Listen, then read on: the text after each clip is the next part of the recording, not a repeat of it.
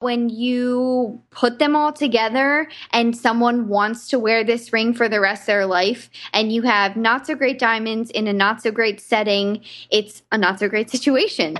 I want to be my current self from this point forward. I want to learn how to play piano. Working with human beings, drinking wine in the middle of the day. I want to be a fire truck driver. I'm going to be the next greatest painter. Just kind of work with kids, getting them ahead in life. I want to be a welder, I want to be a beach bum, I want to be a baseball player. brewmaster. a winemaker, professional snuggler. Let me mention those sweet, hot lavender baths and writing in the evening. What is up, everybody? My name is Blake Fletcher, and this is the Half Hour Intern Podcast, where we explore the interesting paths that people take in life. And I myself recently took an interesting path of moving to Phoenix, Arizona. So I have left San Francisco. I'm now recording this from Phoenix, Arizona. And uh, so my office is like completely empty right now, with the exception of my computer and my microphone. So uh, that's why this might sound a little bit more echoey than usual. Over the next couple days, I'll get all kinds of different soundproofing stuff up in here. But right now, it's just an empty room and me and my microphone. So, anyways, uh, excited to be here in Phoenix. It's a really cool city. So, uh, on today's episode, I interview Hannah Powers, who is a gemologist. So, that is a person that grades and uh, and looks at and researches and all these other things, gemstones. So, things like diamonds and rubies and sapphires.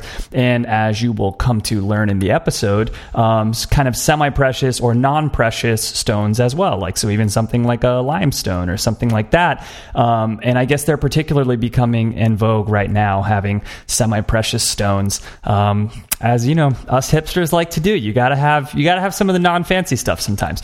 So, anyways, uh, Hannah will go over all different kinds of interesting stuff about gemology, like how gems are graded, um, and we will have an interesting discussion on what the value is of something like a diamond, and we're like why do we even care about diamonds? And I kind of argue my point for why we should not place value on things like that, and then Hannah argues her point for why diamonds are awesome and why it's a wonderful, beautiful thing. So, um, without further ado, here is gemology. Hannah, thanks so much for coming on the show today. Hey, I'm so excited to be here. This is awesome. So. Yeah, yeah, definitely. So I'm going to like totally tee one up for you here for the first question, but it has been a long time since I took any sort of like high school uh, science classes, and I don't even know if this kind of stuff was covered in high school science. So just tell us what is a gem? So the definition of it is a gem is a precious or semi-precious stone. A lot of times they're polished or unpolished, but those would include like a diamond, emeralds. What gives um, it that sort of classification? You said it, it's semi-precious or precious or whatever. Like, is it? Does it just basically mean that it's shiny that you can kind of see through it? Like, I, I, I guess like if I'm looking at a piece of limestone or uh, or like a piece of granite or something like that um, versus a diamond, it's like that. I feel like that's obvious. Like, oh yeah, like a diamond's a gem, a piece of limestone is not. But is there a more, I guess, scientific definition than that of, of what makes a gem a gem versus what makes a rock a rock? Okay. So, this is me being a little bit silly, but actually, so for when I was studying, I did focus a lot more on diamonds, and the colored stone portion of things was not always my highest level. Um, I kind of was a little bit like, yeah, yeah, it's pretty. So, the actual answer to that for me would be, yeah, yeah, it's prettier. Um, there are some things that do come into play, like, is, um, is it, what level to can it be fashioned like cutting stones and that kind of thing but um, more so it's prettier or it's used in jewelry like um, stuff like that so So there really is no like it has to grow in a cave or like be inside of uh, there's there's some like chemical process that has to make a gem or, or anything like that. It's just like it's it's pretty, so it's a gem. yep That's that's crazy. I can't believe that.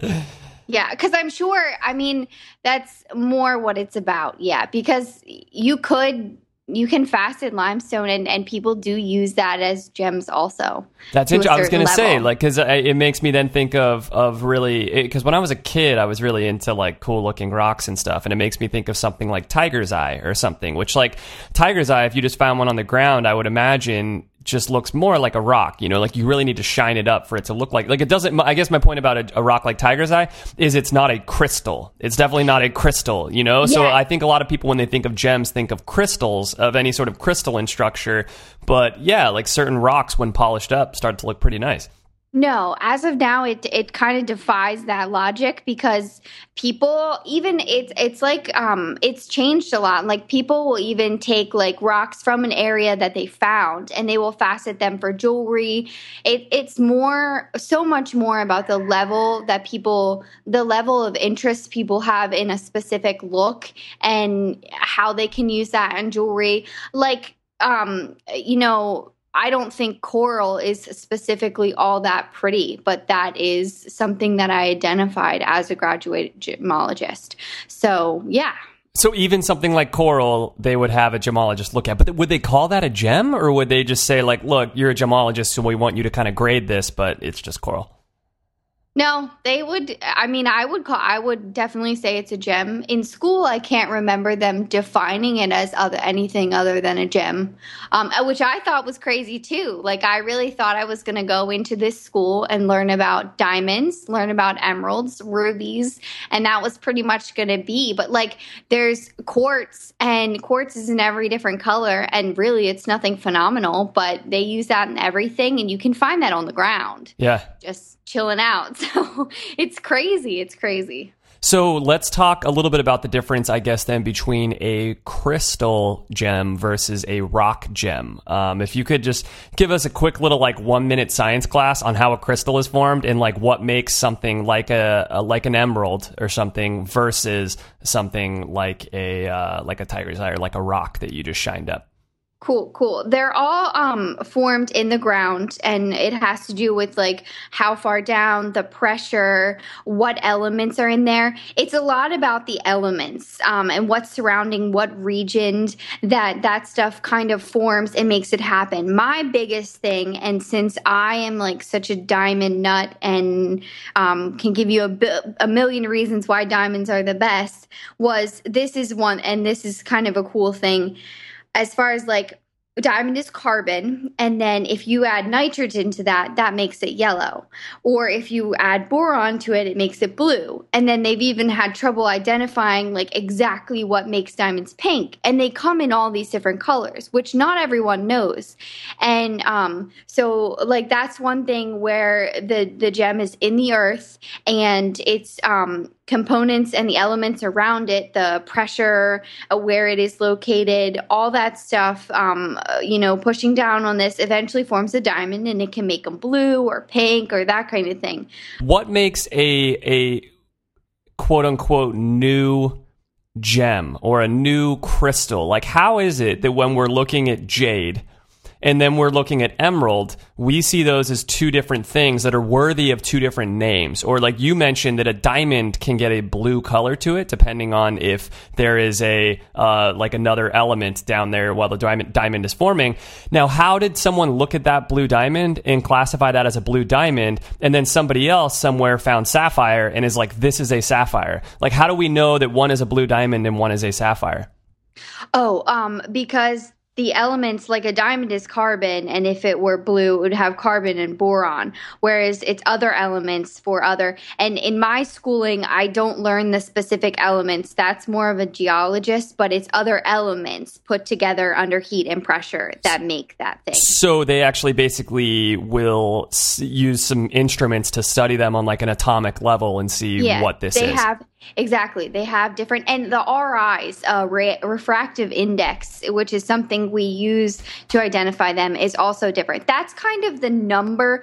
So the refractive index is not it's not so much that they are it's not how they were formed but it's um, the elements that put together when they were formed created a um, a component called refract a refractive index. And that refractive index is different and it's how it puts off light. It's different for um for different stones Okay. So that's a number that we use to identify that we can actually test for that number. So you are asking like a sapphire, it has a different refractive index than a diamond. So And it's like kind of like an e- uh, like a, a cheap and easy way to determine what like what something is when you find it. Yeah, and then also you have like a polariscope and dichroscope and a spectroscope, and these things are things that like stones can be singly refractive or doubly refractive and and this is kind of getting in depth into what i did and there are components of the stone um, that you can physically see that again identify them as one thing or another thing Okay, interesting. And now, then I guess what allows us to classify, like, how often nowadays is a completely new gem found that did not exist before? And what allows us to say this is something new versus this is a, a spin on something that we've already seen before? Well, there's nothing new under the sun, so they aren't out there discovering new gems every day. But people are constantly, um, they're constantly bringing things back, or um, they're constantly like a big thing right now is is natural rocks like being uh, fastened at craft shows and things and made into cool necklaces. And then that's a whole nother side of gems that you know wasn't there previously. For the most part gems you know back with kings and queens were more um, definitely precious. Whereas now a lot, a lot of things are becoming popular and um, they're semi-precious like just rocks and Like um, you said, like cool limestone stuff. or something like that. yeah yeah cool stuff that you can find out there in the world so Okay, so there it sounds like there's there's no new discoveries being made. Like when was the last if you happen to know off the top of your head like about when was the last new gem discovered? Was it like 500 years ago or was it like oh no, like in 1960 they found something cool and that was like the last time it happened? I am sorry, I don't know the answer to that question. But what I can tell you is um, like some gems are lesser known and some are much more known. So it's almost like they filter back through as a new gem, anyways. Or one thing that is coming about um, the colors of gems were kind of a newer thing to find. Um, I would I would assume it would have been in the last like, you know, 200 years. Colored gems, colored diamonds and things weren't as um, found and weren't as understood back then, so they couldn't necessarily be like, this is a blue diamond. So they're coming out as something new. Right. And, And- now they can try to command extra dollars for it because they know it's a diamond. Yes, yes. Yeah, so funny, man. That's also silly. I can't wait to talk about some of what I would consider silly about it and what you probably think is really awesome about it. And Yeah, we could yeah. go like toe to toe on that a little bit later in the interview. But I'm first, ready for it. awesome. Before we get to that, uh, let's talk about the four C's of basic gemology. So I was watching a video on gemology prior to this interview, and they talked about the four C's of like just the basics of grading a gem, I guess, or like determining things about a gem. So why don't you tell us what those are? All right, this is my baby. um, okay, so I love this part of things.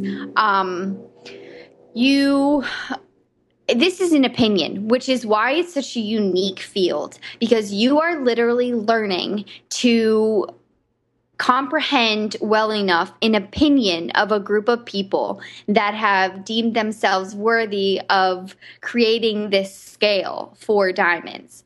For example, like it used to be there were top Wesselton diamonds and stuff like that. And then now this group of people, which is GIA, which is the Graduated um, Institute, uh, Gemological Institute of America, they came about and they said, okay, we need to break it down a little bit better. So we're going to identify things by um, carat, which is the weight of a stone, which is annoying to me because it's actually um, C A R A T, but you call it like a stone weight, and so it's the the four C's is kind of a funny thing. It's definitely um, created by the sellers to make things more um, understandable for people. Wait, you mean karats K A R A T, right? No, there's K A R A T, which is the stamp on metal, and um, that's a different thing. Okay. And then there's C A R A T, which is the weight of a gem. Just the But it- size.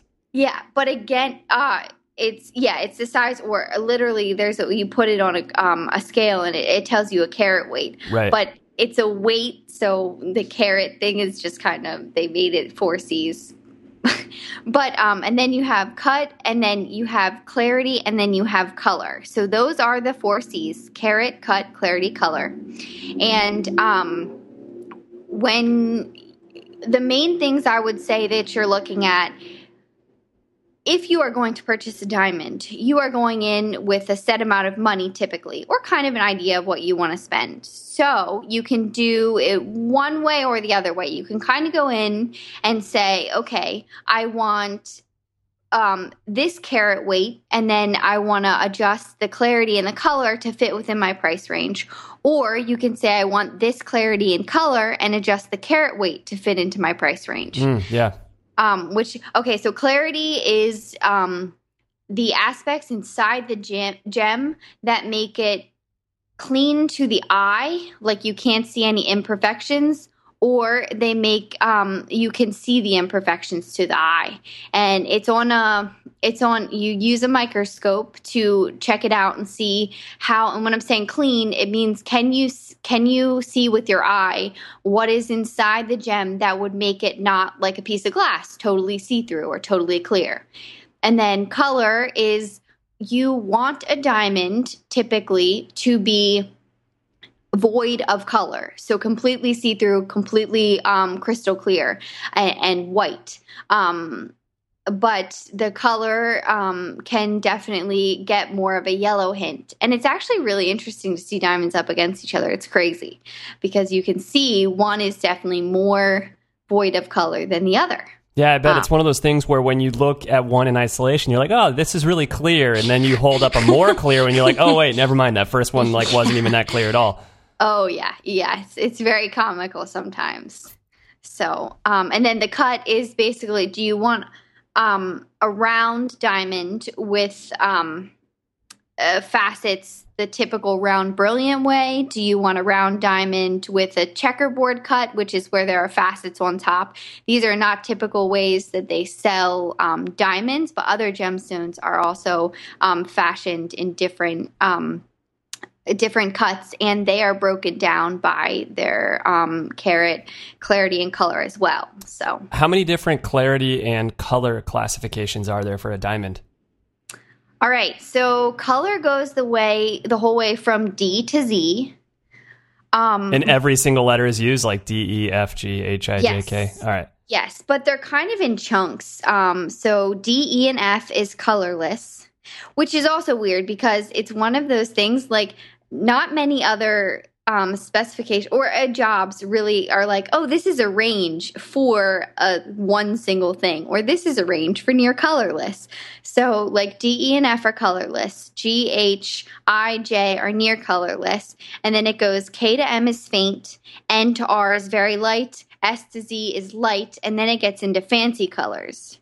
Um, which very light and light kind of are fancy colors. You can often find them in that um, realm of things. Like something can look extremely light blue, or yeah. Okay. And then, uh, how about the clarity classifications? How many of there of those are there? Um, there are 11 different um, ways to describe the clarity. And in those 11, there's flawless, there's internally flawless, there's um, very, very slightly included one, very, very slightly included two, very slightly included one, very slightly included two, um, slightly included one, slightly included two, and included one, two, and three. Okay. So, Okay. So 11 different clarities and like whatever it would be 22 different colors or something like Yes. that. Yeah. So there's like just thousands of different uh like- Combinations? yeah. Oh yeah, there's yes, there are thousands of different combinations and it's always very interesting what people want to purchase.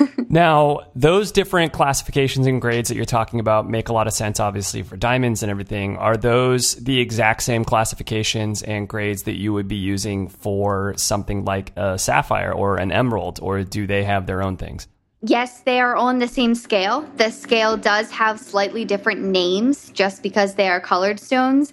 And um, the scale also shifts down quite a bit um, just because more gems have um, different inclusions and break down to be more included than, say, diamonds do. Some diamonds do have tons of inclusions, but it's it's more of a different breakdown in that way. Inclusions being like an imperfection of some kind. Yes. Yep, Okay, Yep. so uh, uh, th- something like an emerald or a jade or whatever might uh, it will more likely have many more um, imperfections than a diamond will. So they have to kind of like open up the bottom end of grading for other stones Yep. to allow for these things. and just kind of make things more broad to get everybody in there in a in a nice way. Yeah, for sure. Okay, interesting. Um, what are what like after a diamond? What is the most like expensive? st- Like, if you could give us maybe like the top five expensive stones or whatever, I would imagine the diamond is at the top. Or if it's not, let us know. And then like, kind of where does it go after diamond? Where does it go from there? So to answer your question, uh, per carat alexandrite is um, definitely uh, actually when I left the jewelry store wholesale wise, it was more expensive than alexandrite, which that was like a year and a half ago. So kind of in range, I would still stick with alexandrite being the most expensive. It's a color change stone. It's um just uh, got some cool qualities and definitely more expensive. What does a color I- change stone mean? Um, when you put it in low light, it's a different color than when you have it um in other light. It's, That sounds very- awesome. Yeah, it is crazy. Like a really expensive mood ring or something. yes, it's totally like a really expensive mood ring, but it's it's like legit. It really does it. Um, it's so weird to see. I never thought that stuff in the world could do that. And is it is it crystalline though? Like it's it it's like crystal like, like almost like see through, but you can but the color Yeah. changes. yep. Wow, yep. that sounds Um, awesome. It's not. Uh, do you? It's more on the side. Like it's not a dark sapphire, but like it looks kind of like a, a sapphire would look. That would be something that people could relate to. But yeah, if you hold it under different lights, it changes colors from red to like a bluish green. Wow, that's cool. Yeah, I love it. Um, I want my husband to get me one, but that may never happen. So that one's more expensive than a diamond is. Yes. Okay. Um, Alexandrite, and then there's um, diamonds. I would say this is kind of a general. It's not exactly the way things are, but Alexandrite, then diamonds. Well, colored diamonds, then diamonds, and I would break them into two different segments. Wow, And I can't believe the color diamonds would be more expensive. I figured that like crystal clear would have to be more expensive than any color diamond. No, if you well, if you are looking at the same carat weights and uh, character characteristics of like a pink diamond to a colorless diamond, you're gonna the pink diamond's gonna blow it out of the water. Wow. Um so yeah, because they're not as they're definitely more rare. But that's I should say colored gems colored diamonds such as pink diamonds, blue diamonds, red diamonds, or green diamonds. Not necessarily brown diamonds or cognac diamonds as people call them. Yeah. Um and then tanzanite uh would be the next one. So and then it all kind of breaks down to a little bit more even. So And which color is tanzanite again? Tanzanite is like a light purplish blue. Okay. Yeah. Cool. So definitely it's up there. And it is pretty. It is pretty. Yeah. Um, so what types of tools do you guys use to to determine these sorts of things, to determine what sorts of grades and how you're going to classify things?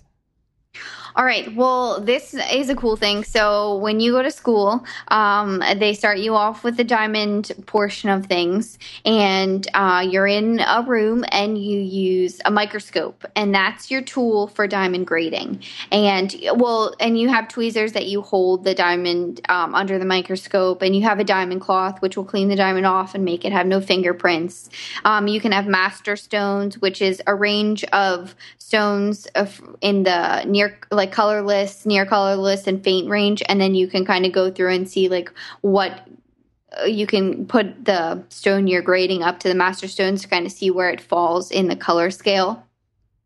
Um, but it's it's um, awesome because you that's some of the tools that you're using but it's awesome because you're just also sitting in front of a microscope doing your own thing looking at these stones and grading them you're learning to follow gia's or the Gemological Institute of America's kind of opinion about what makes a stone pretty. Like, where is the imperfection located? Is it too close to the center of the stone that makes it a lower grade, or is it out on the outside that makes it kind of cover the diamond itself, kind of covers the imperfections in the facets, and then you look at that. Um, there's also a tool called a fishbone where you're getting all kind of um, different angles for like the pavilion and um, the different facets, and is the culet, which is the bottom pointy part of the diamond is that too big sometimes they chop them off so there's all that different stuff that falls into how how um, a diamond is graded clarity wise And then, do you guys have more? Are, are there more advanced tools that people can use, like once they graduate or whatever? Are there is there like a thing you can just put it under and it's like this is what it is, and it just figures it out for you? Um, if we're talking about diamonds, no. Um, colored stones, you use a refractometer to get the RI, which is that kind of identifying number of all the gems. And um, that you can get an automatic one that you can just like poke it on the stone and get. We learned to manually do it in school, but you can get like a pokey refractometer. A pokey refractometer. Love that name. Not the technical term. I mean, you said it, so it must be. Yeah. yeah. Um, back when I was in college, I went to uh, I went to University of Arizona for college, and I was a pizza delivery driver at Brooklyn Pizza. If anyone's ever down in Tucson, you should totally go to Brooklyn Pizza on Fourth Avenue. It is super awesome. And uh, anyways, I would always hate this one part of the year. Um, it was the Tucson Gem Show, and it is massive. Like, I don't know if the Tucson Gem Show is the biggest gem show in the country or the biggest gem show in the world. All I know is like it takes up an entire like portion of Tucson, like the whole city. There's maybe I'd say like 15 hotels next to each other that each one of those hotels has an entire like area where all these pe- like tables are and uh that like everyone's showing off their gems and buying and selling and talking about things and this and that. Like I, I don't know that I've ever seen such a large conference for anything in my entire life as the Tucson Gem Show.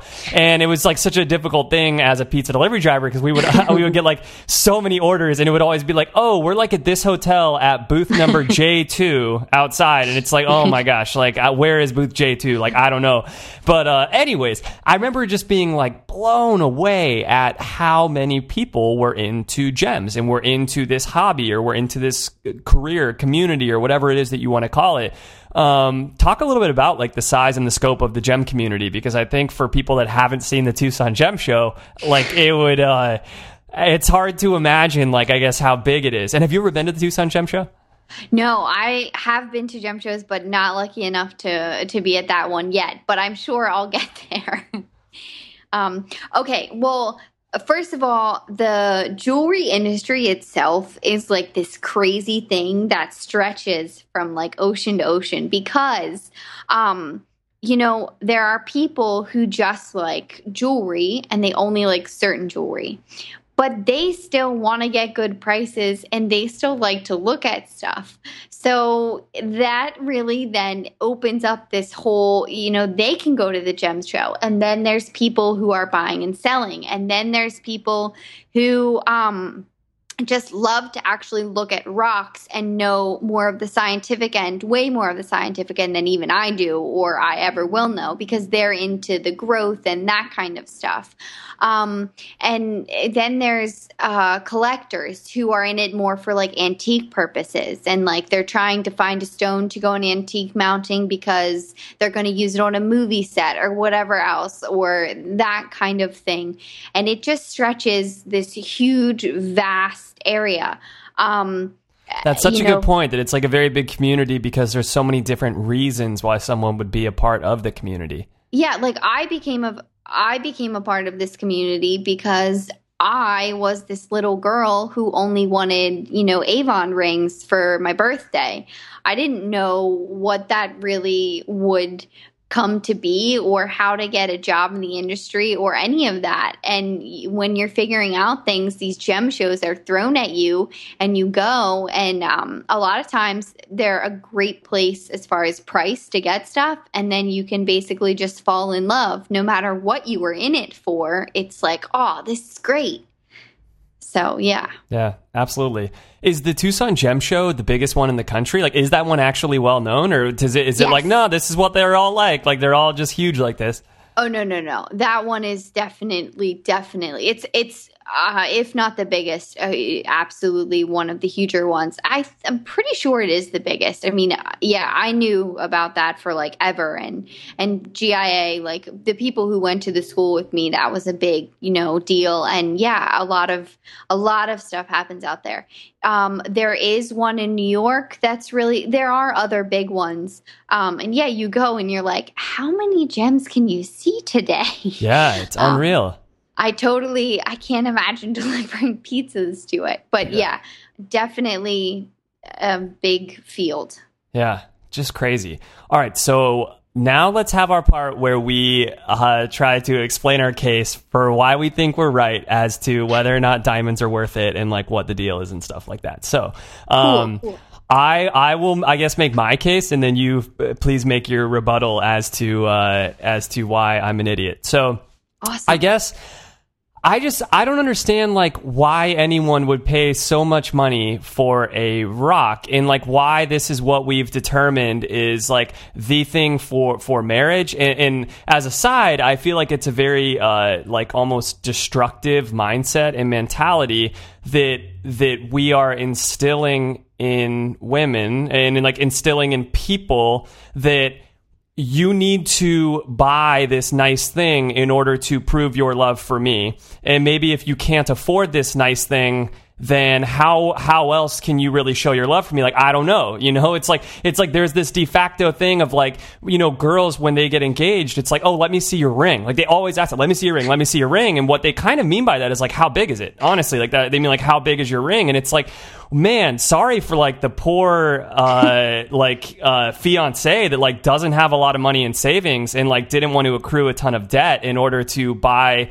this like in, you know really nice ring or something and I, I just I feel like that's a really bad standard to be set for uh for like a value of a relationship or a value of of anything. I, I man it just it really like rubs me the wrong way. So tell me why tell me why that's silly and why it shouldn't rub me the wrong way and why like diamonds really are super awesome and worth their money Cool. Okay. Well, first of all, what did you get? She is your wife. You are now married. I am sometimes at the beginning of the podcast and sometimes at the end. So I'm like uh, filling in the spaces in between of like when you guys got married and stuff. So, okay. So did you get her a diamond? Yeah, so I'll have to give a shout out. I don't know what their name is. I, I will find them and put them on uh, a link on my website because they're absolutely amazing. But so my wife is uh, like, I mean, she's my wife. Like, I love her. And, and there's so many reasons why I love her. And one of the reasons that I love her is she probably sees eye to eye with a lot of those things that I just said. And I knew that she wouldn't care at all. Like she doesn't know what a carat means or what a carat looks like or anything like that, you know? And so I I went on Etsy and and my wife my wife is like super like stylish and like hip looking Yeah, and stuff, yeah. you know? Like I don't know I don't really know really know how else to say that. And so I knew that she would care much more about having something super unique and super cool than she would about the size of anything. Like that means nothing to her. So Yeah. I went and found her a ring that I think was it was either like a third or a half of a carat diamond in a trillion cut. It's like a triangle, and Nice. uh, it's so interesting and unique looking. Like the, the on this little ring, and uh, and then it has like a, a little wedding band that's almost like a horseshoe with two little dotted diamonds on the ends of the horseshoe that go around Awesome. the triangle. Anyways, it's just like it's unbelievably unique looking, and it was made by this uh, married couple in Israel. And I found this couple on uh, Etsy, and the whole reason I went on Etsy is because again, like I don't really, ca- and I know that my wife doesn't really care that much about like the purest of quality of diamonds. Like I, I thought that the one thing that my wife might care about is like to have a super unique ring. And what ended up really cool and interesting and ironic about that is like you know I don't know I don't know if her her ring is like pure or not. Like I, or, like you know it clear like if it would grade well I don't know. Like neither does she and uh and it's I know it's small. Like I know that it's not a large diamond. And yet everyone that like it- you know that that so many girls are like oh let me see like when we got engaged like oh let me see your your ring. They like flip out when they see her ring. Like they're like oh my god that is so cool. And meanwhile they have like much bigger rings on their fingers you know? And it's like they and, and like they cared a lot more about getting a bigger ring or I, maybe so they thought or I don't know. But then when they see Asta's ring they're like legitimately jealous of Asta's ring because they're like oh it's so unique and it's so different I guess that's not something I ever really thought of in terms of a diamond. All I've ever thought of is like size, you know? Yeah, yeah, definitely. Okay, well, I um first of all, I would like to say that you have to find in your life a partner that feels the same way about the engagement experience as you do. Because yeah, I mean, really good advice. Uh, it just is. Um, it is. It is really funny. I look at girls' rings all the time, and I'm like, "Oh God, please no! Don't tell me that's your engagement ring." And Why do you I- why do you say that? Like like Uh, what about it would make you th- feel that way? there are girls. There's something called um, um, it's a way that the stones get set, and they're all these small little stones, and they push them up against each other, and it's a nightmare to fix. Um, it makes it look like you have a big stone, but you don't actually, um, which is cool, but it's really hard to fix. The diamonds are generally not a super great quality, and that's not a bad thing. But when you put them all together and someone wants to wear this ring for the rest of their life, and you have not so great diamonds in a not so great setting, it's a not so great situation. They're gonna go. I'm also dealing with the politics of like making people happy when they buy stuff and Yeah. what people like what people want that ring to mean. It's Like, sad yeah. because I feel like that to the problem that you're talking about right now is because that we're putting forward this fallacy that like size equals love and that size is the only good thing about a ring. So like it, it- the, these rings you're talking about, it's like the poor guy probably couldn't obviously afford one large diamond. So he's like, oh, like this has got to be the next best thing, and it's like no, like that's not the next best thing. But Yeah. it just you know they don't they don't know any other way to think about it. Yeah, and I am totally against that. Like I um I yeah, I agree with you. It is a fallacy and it is my my great thing about diamonds and the main thing I want to stress to people when purchasing an engagement ring is you're buying a diamond because diamonds they're the least likely stone to break um, which means you can wear it all the time and you can bang the crap out of it and you do not have to go to your husband crying because you cracked the stone in half yeah. And that is, I mean, you would not believe the amount of people that lose their diamonds or lose gemstones or lose rings. And it's just like, at least if you have a diamond, you can wear it every day and be like, yeah, nothing, nothing will ever break it. It's very rare. And when they do get cracked, um, diamonds have a cleavage plane, so you can essentially break them if you hit them the right way. It's kind of like an egg, where if you put pressure on an egg from the top and the bottom, they're really hard to break. But if you just crack it, it will break right open. It's similar with that, but the diamond, I mean, because of that, the diamond is really strong um, most ways and typically doesn't break. That's such a So- good point about diamond. Like, man, you're you're definitely selling me on this point. That's something I never really thought about with diamonds and why we use them for wedding rings and stuff. That you're paying for the lifelong value of this diamond, which ideally that's what you want your marriage to represent, and that ring to represent is like we're going to be together forever. So we need this ring that is going to last forever. Yeah, it's in an it's an unbreakable thing. Like we need something you're you're putting you're paying a good amount of money or even if you're paying a small amount of money, you are taking money that you wouldn't have necessarily put in any other situation. So why I, I love I love everyone. I think people are great, but why get a morganite? Because a morganite is going to scratch. You're going to have to get it repolished. You're going to look at it four years from now and you're going to be like, what was I thinking? Unless you never wear it, which most girls, I feel like, when they get an even if they're not that into rings, when they do get it, they'll be like, yeah, I'm going to wear that. Yeah, totally. What is a morganite? Um, a morganite is this light pink, really beautiful stone. It looks excellent in rose gold. It's awesome, but um, it will Much more fragile. Yeah, much more fragile, and they just get scratched up. Like, um, I have a lot um of stuff. Like, I like sapphires. I got this awesome, gorgeous sapphire. I got it pre-owned, and I knew it had nicks and stuff in it, and I felt good about it because I'm like, at least I'm not the first one to scratch this up because it's gonna happen. Oh man, totally. My rings Um, are so banged up. Like I've just banged the crap out of my rings, and I've only been married for a year now. yeah it's just crazy so um i encourage people um yeah if you want a if you want a big looking stone the other thing i would say is fine if you want a huge stone then wait get yourself um a diamonds are really pretty too because they're colorless. I think that's a really the way a diamond sparkles, like how you see the different colors when you move it around and the way it catches light.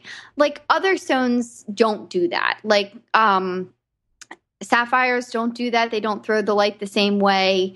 There's not colors and that actually is um a- thing that you grade.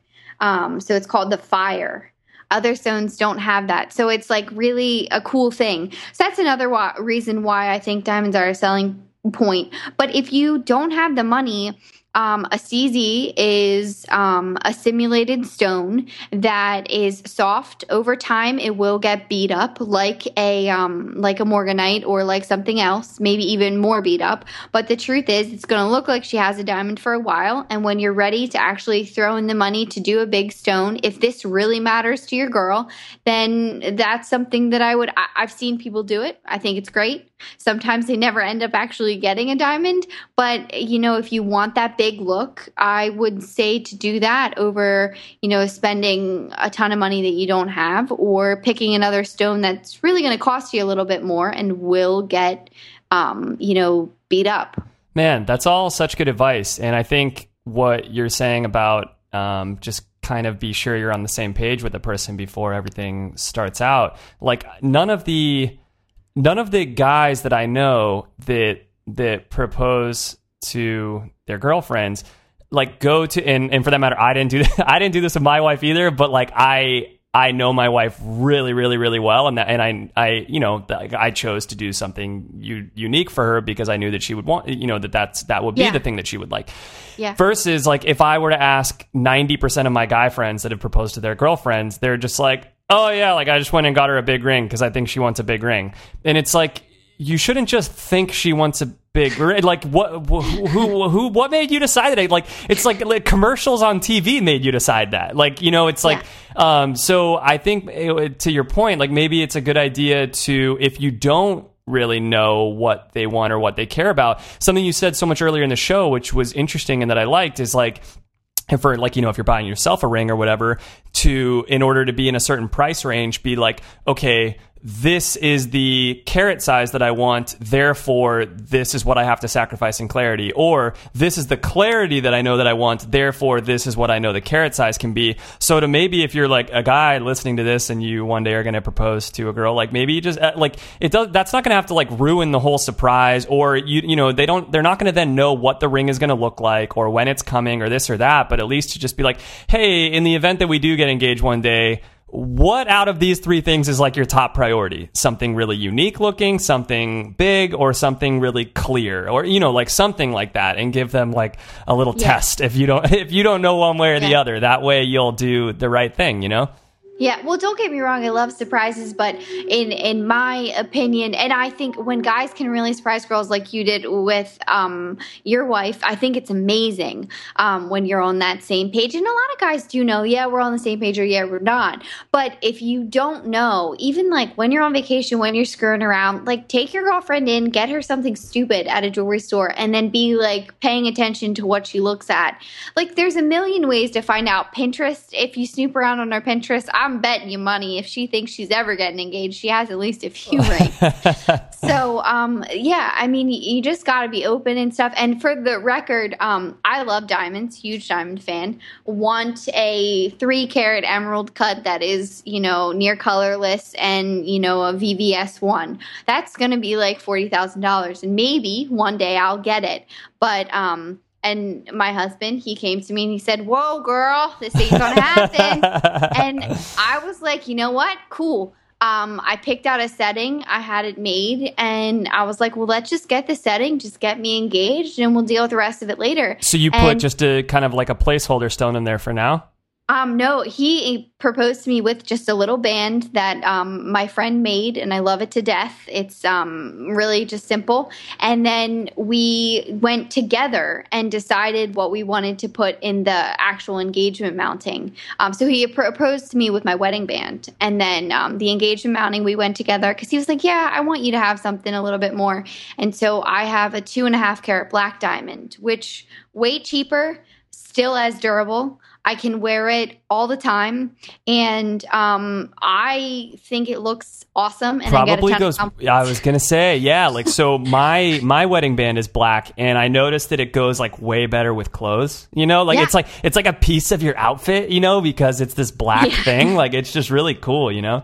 It does, and it has the same character- characteristics as diamonds. It's huge, but it was uh, way more inexpensive, and I am thrilled that that's what we did, and that he talked to me, and um, that we went through the whole thing together. So Yeah. sometimes that can mean as much. Yeah, that's so great. And yeah, like you guys are both on the same page and that's awesome. Um, are there rings or I'm sorry, are there gems in the kind of like gem community that are less commonly known by regular people, but that are like really favorites in the gem community that like gem people love, but regular people don't even know that much about them? Um, well, I would say like with the emergence of Morganite, like people already knew about Morganite and were like, "Oh yeah, I love that." Um, I think Paraiba tourmaline, so you know that color mint that all girls are fawning over right now. Uh, just kind of like a light green or something? you mean? Yeah, the light greenish blue. Yeah. Yeah, there's um a gemstone that is that color. It's called a Paraiba tourmaline. Sometimes it ranges more into the dark blue too, but um that I think will be coming around here soon and be even more popular and it's intensely expensive too. So and and gem people know about that, but they don't um you know they're already like, oh yeah, you know, I have one of them and I love that, and and um, I I bought one, blah blah blah. But people um who aren't as into it aren't quite as aware. Yeah, yeah. So that would be one, I guess. Okay, cool. So if you were in Tucson during Tucson Gem Show, just go out like asking people about that gem and they'll be like, this person's cool, man. They know what's up. Yeah, yeah. I think you'd find more people. You'd be like, oh man, you really know where to buy your stuff, or you really know what's up if they know a little bit about it. cool, awesome.